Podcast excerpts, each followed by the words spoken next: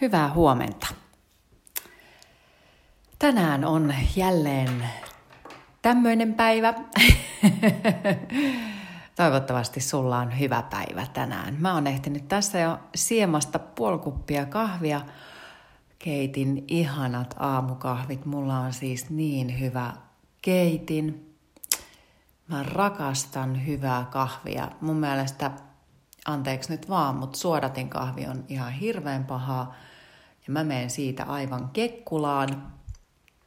Jostain syystä se suodatin kahvi on mulle tosi vahvaa, niin jos mä juon sitä aamulla, niin mulla menee pää siitä sekaisin. Joo, niin mulla on tommonen espressokeiti ja mä keitän itselleni aamuisin aina yhden ison kupin kahvia. Onko tässä varmaan 0,4? Se on tämmöinen iso, iso kuppi. Se on itse asiassa näkyy siinä Aamuporen podcastin kannessa. Tämä mun aamukahvikupponen.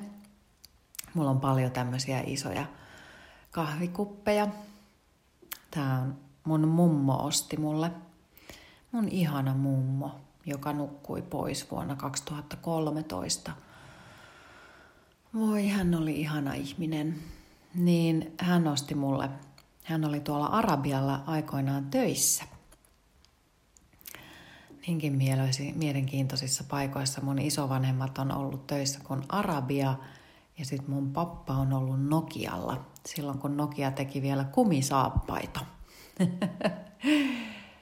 Joo, jos joku ei ole tien, tiennyt tätä, että Nokiahan on siis tehnyt tosiaankin kumisaappaita. Niin tota, joo, niin nyt nyt tiedät. Joo, ihania, ihania ihmisiä kyllä, molemmat.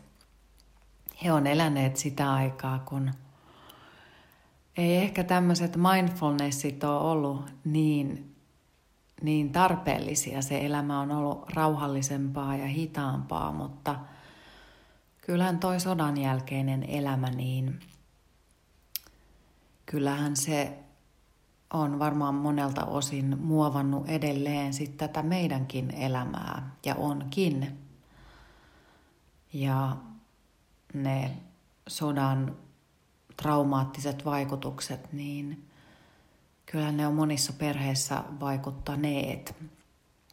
Ensin niissä isissä ja äideissä, jotka on kokeneet sen, he ovat sitten jakaneet sen traumatisoitumisen eteenpäin – eteenpäin omille lapsilleen. Ja sitten nämä lapset on jakaneet sitä eteenpäin. Koska se oma käyttäytyminen, se, että miten minä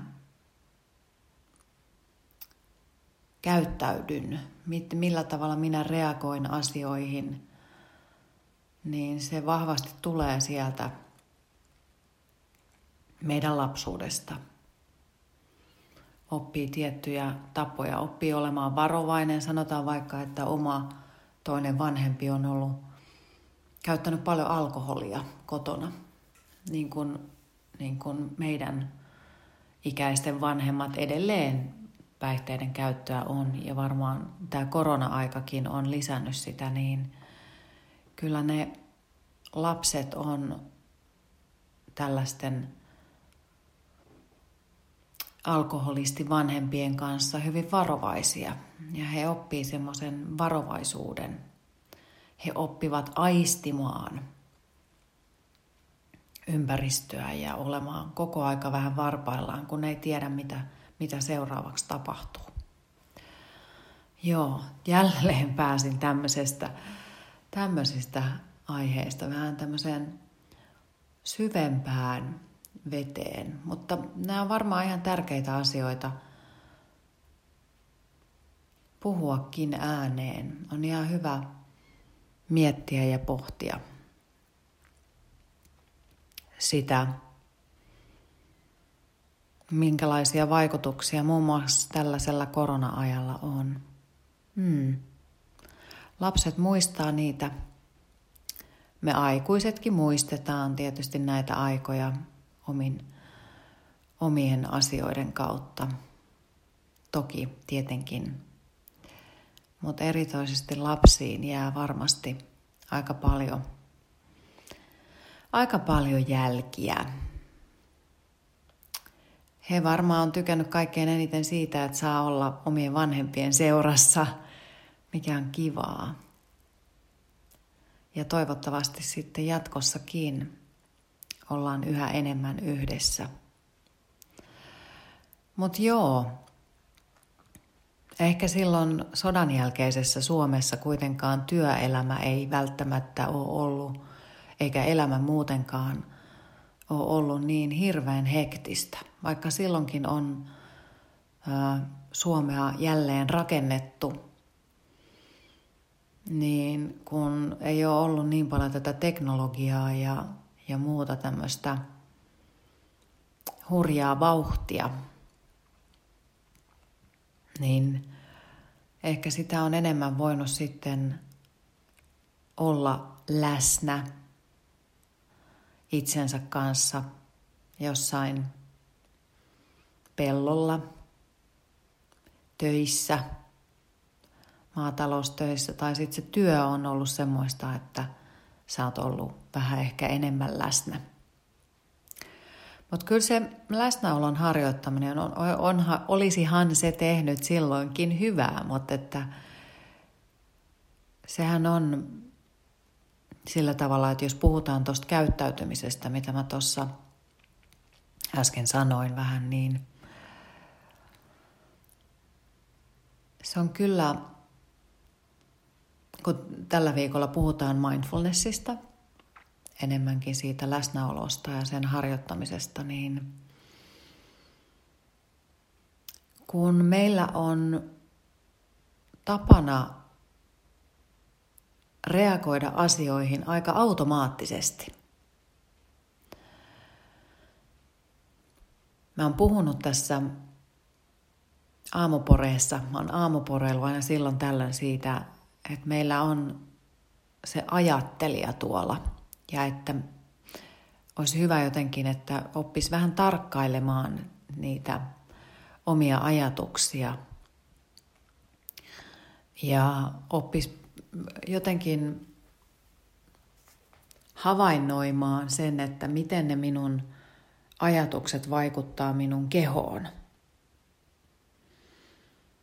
Ja siinä on semmoinen pysähdyksen hetki, pysähdyksen paikka, kun havaitsee sen, että miten tämä reaktio minuun vaikuttaa. Voi siinä pysähdyksen hetkessä on mahdollista valita toisin. Mutta me ei usein pysähdytä, vaan me mennään automaattisesti. Meissä tapahtuu semmoinen klik ja me mennään automaattisesti kuuntelematta itseämme ollenkaan, niin me mennään näiden meidän ajatusten ja, ja tunteiden perässä. Ja tämä on tämä automaatio, mistä meidän olisi hyvä päästää irti. Ja se automaatio kertoo siitä, että me ollaan sama ja sinut. Ja me ollaan niin kuin eletään niitä meidän ajatuksia. Ja, ja niin, sen takia niihin olisi hyvä päästä vähän kiinni. Tämä on hyvä, kun, kun mulla on äh, hauska tämä, kun mä aloitan nämä aamuporeet. Kauhean, kun mä takeltelen tässä. No, joskus voi olla tällaisia aamuja. niin niin mä huomaan aina kun mä aloitan nämä aamuporeet, että ennen kuin mä laitan ton nauhurin tosta käyntiin, niin mulla herää semmoinen pieni jännitys. Se on jännä. Se on hauska, se on hyvä asia. Koska, ja, ja se on semmoinen niin kuin pulppuileva kiva jännitys. Ja se, se nousee siitä, että mä en tiedä koskaan, että mitä tästä syntyy, että mitä mä tänne höpötän. Ja että tuleeko tästä hyvää vai huonoa. Ja, ja, ja sitten mä vaan hengähdän hetken ja sitten mä laitan tämän nauhurin päälle. Mutta se on hyvä huomata se reaktio siinä. On hyvä niin kun huomata, että oho, ahaa, ai mulla on tällainen tunnetila. Et, et se, sillä tavalla niin kun, jos mä oikeasti menisin kohti sitä tunnetilaa, niin mähän en uskaltaisi näitä aamuporeita tehdä. Mutta mä teen päinvastoin. Mä huomaan sen tunnetilan, mä tiedän mitä mä ajattelen. Nousee se pieni jännitys, semmoinen pieni este tähän. Mutta mä valitsen toisin. Ja meidän on me mahdollisuus valita eri tavoin. Tietysti meillä on mahdollisuus siinä pysähdyksen hetkessä arvioida, että onko tämä tilanne minkälainen.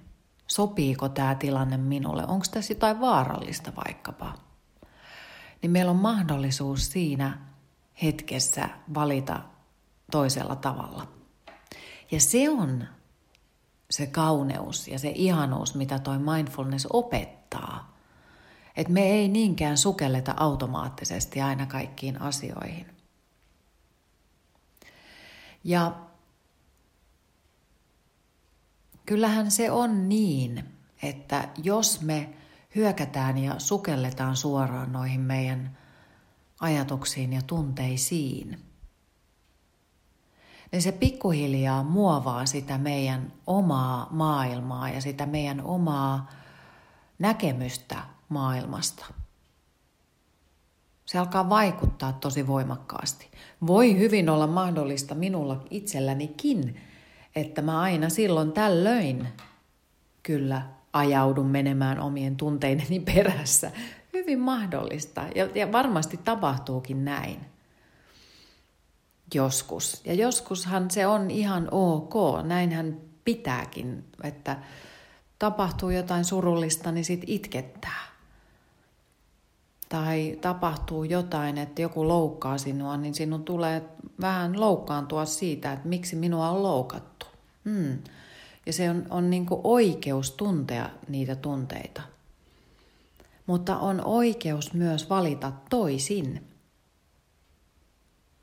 On mahdollisuus valita toisin. On mahdollisuus olla rakentamatta eräällä tavalla semmoista liiallista draamaa siitä elämästä. Ja, ja erityisesti tärkeää on se, että oppii päästämään irti sellaisesta automaatiosta ja semmoisesta niin turhasta draaman rakentamisesta. Ja, ja, ja vieläkin tärkeää, vielä lisää tähän, on se, että oppii havaitsemaan niitä tunnetiloja siellä kehossa. Että hei, tämä vaikuttaa muuhun tällä tavalla. Mä sanon vielä ehkä tosta että jos joku loukkaa sinua,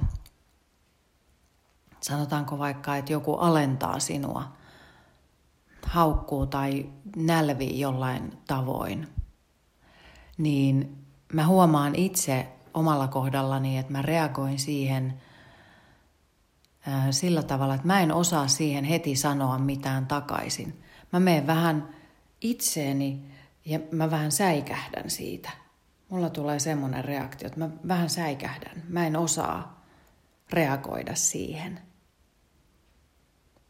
Mä en osaa heti olla puolustamassa itseäni. Mutta tämäkin on hyvä ymmärtää. Tämä on varmaan asia, mitä monelle tapahtuu. Me ei osata olla heti nokkimassa jotain toista ihmistä. Mutta se on hyvä havaita itsessänsä tällaisia asioita, että ahaa, mä reagoin tällä tavalla – ja siinäkin, että mun ei tarvi mennä sinne syviin vesiin itseni kanssa ja kokea semmoista syyllisyyttä, arvon laskua, vaan tajuaa, että aa, mä olen tällainen ihminen. Mä reagoin tähän tällä tavalla. Sehän varmasti tarkoittaa sitä, että minä olen hyvä ihminen. Minä olen hyvä ihminen, joka, joka on kiltti. Mm osaa eräällä tavalla analysoida niitä asioita vähän ulkopuolisena, niin se auttaa sitten omien rajojen vetämisessä ja se auttaa siinä itse tuntemuksessa tosi hyvin. Joo. Mulla on tällä viikolla ollut käsittelyssä tosiaankin John Kabat-Zinn, joka on siis mindfulnessin kehittäjä. Hän on tutkija, lääkäri, joka ensimmäisenä sovelsi tietoisen läsnäolon periaatteita länsimaiseen lääketieteeseen. Ja tämä kirja sisältää John Kabat-Zinnin ja hänen oppilaidensa käyttökelpoisimmiksi toteamia mindfulness-perusharjoituksia. Ja tämä on itse asiassa, jos sä haluat ostaa tämän kirjan, tämä on näitä Viisas elämäkirjoja, ja tämän nimi on Mindfulness, tietoisen läsnäolon perusteet. Ja tota, täältä mä luen semmoisen pätkän, missä kerrotaan tämmöisistä hyödyllisistä mielikuvista. Ähm, valtameri ei ole ainoa mieltä kuvaava, eivätkä aallot ainoa ajatuksia kuvaava vertaus. Monista erilaisista mielikuvista löytyy uusia näkökulmia ja lähestymistapoja ajatusten ja ajatteluprosessin tietoiseen työstämiseen. Ajatuksia voi verrata vaikkapa kiehuvan vesikattilan pohjasta nouseviin kupliin. Ne syntyvät pohjalla, nousevat pintaan ja haihtuvat esteettä ilmaan – Voit myös kuvitella ajattelevan mielen energian olevan kuin suuressa joessa virtaavaa vettä. Virta voi temmata meidät mukaansa, mutta voimme myös istua rannalla ja katsella ihaillen veden muodostamia erilaisia kuvioita, yhä uudelleen esiin tulevia pyörteitä ja syövereitä, veden muuttuvia muotoja ja virtaamista pois – Korvillamme voimme kuunnella sen pulputusta ja laulua. Joskus ajatukset syöksyvät mielen läpi kuin vesiputous. Voimme nautiskella tästä mielikuvasta ja nähdä itsemme istumassa ryöppyävän veden takana pienessä luolassa tai kallion kolossa tietoisena jatkuvasti muuttuvista äänistä. Hämmästelemässä päättömättömän, päättymätöntä jylinää lepäämässä ryöppyävän mielen ajattomuudessa tämän pitkitetyn tuokion ajan. Tiibettiläiset sanovat ajatusten olevan veteen kirjoittamista, perimmiltään tyhjää, sisällyksetöntä ja katoavaa. Taivaalle kirjoittaminen on toinen osuva mielikuva. Saippua kuplien koskettaminen on ihastuttava vertaus sekin – Kaikissa näissä mielikuvissa ajatusten voidaan nähdä vapauttavan itsensä, poksahtavan olemattomiin samalla tavoin kuin saippuakuplat katoavat koskettaessa. Joo. Mä muistan joskus aikanaan, kun mä itse havahduin niihin omiin ajatuksiin. Mä tein mindfulness-harjoitteita ja luin silloin elämäntaidon kirjallisuutta tai näitä mindfulnessiin liittyviä kirjoja. Muistan sen, kun mä olin, mä olin vessan peilin edessä. Mä katsoin itseäni sieltä peilistä. Ja yhtäkkiä mä hoksasin siinä peiliä katsoessa, että mä haukuin itseäni rumaksi ja vaikka minkälaiseksi. Niin kuin me varmaan kaikki huomataan, että me tehdään sellaista. Mutta mä havaitsin sen jotenkin tulevan hyvin syvältä sen äänen. Vielä niin kuin enemmän kuin ne jotenkin pintapuoliset ajatukset. Että siellä oli vielä joku, vieläkin syvempi se ääni, joka kertoi mulle jotain. Ja mä muistan, kun mä havaitsin myös, mä olin kaupassa. Mä asuin silloin Munkkiniemessä Helsingissä. Ja mä muistan, kun mä seison kaupan jonossa ja mä olin kauhean ärsyyntynyt. Ja siinä tapahtui muistaakseni jotain, mutta että mä muistan, kun mä lähdin siitä kaupasta kävelemään ulos, keräsin ne mun tavarat, niin mä huusin ihmisille. Mun niin kuin se sisäinen ääni siellä huusi ihmisille. Ja näistä tilanteista, että kyllähän me varmaan itsekin aina silloin tällöin kuullaan niitä. Mutta mä opin havaitsemaan sen, että joo, nämä äänet täällä tai tämä ajatteleva minä täällä nyt porisee. Mutta että millä tavalla mun keho niihin ajatuksiin reagoi. Se oli mielenkiintoista, koska mä olin siellä sisäisesti niin aika vihainen ihminen. Mä olin tyytymätön, vihainen nainen, joka käyttäytyi ulospäin hirveän kilttinä ihmisenä. Mutta se johtui siitä, että mä en ollut osannut vetää omia rajojani. Ja sitten mä myös edi, elin niiden omien tunteideni mukaisesti. Mä menin niiden tunteiden vietävänä. Saatoin ulospäin vaikuttaa tosi tyyneltä. Mm. Ja sitten pikkuhiljaa, silloin kymmenen vuotta sitten, yli kymmenen vuotta sitten, niin kun pääsin tähän kiinni ja opin tarkkailemaan itseäni, omia reaktioita, niin se maailma lähti muuttumaan. Hmm. Ja tänä päivänä minä istun tässä keittiön pöydän ääressä ja päätän nyt jorinani tänään tähän. Ja mä toivon sulle hei, ihanaa päivää. Sano tänään itsellesi monta kertaa, että hei, mä olen hyvä tyyppi. Tästä tulee hyvä, kaikki järjestyy hyvin. Mä olen hyvä ihminen. Ja en toimi automaatiossa, vaan pysähdyn aina silloin tällöin kuuntelemaan, miltä minusta tuntuu. Ja vaihdan suuntaa, jos siltä tuntuu. Ihanaa päivää. Moikka!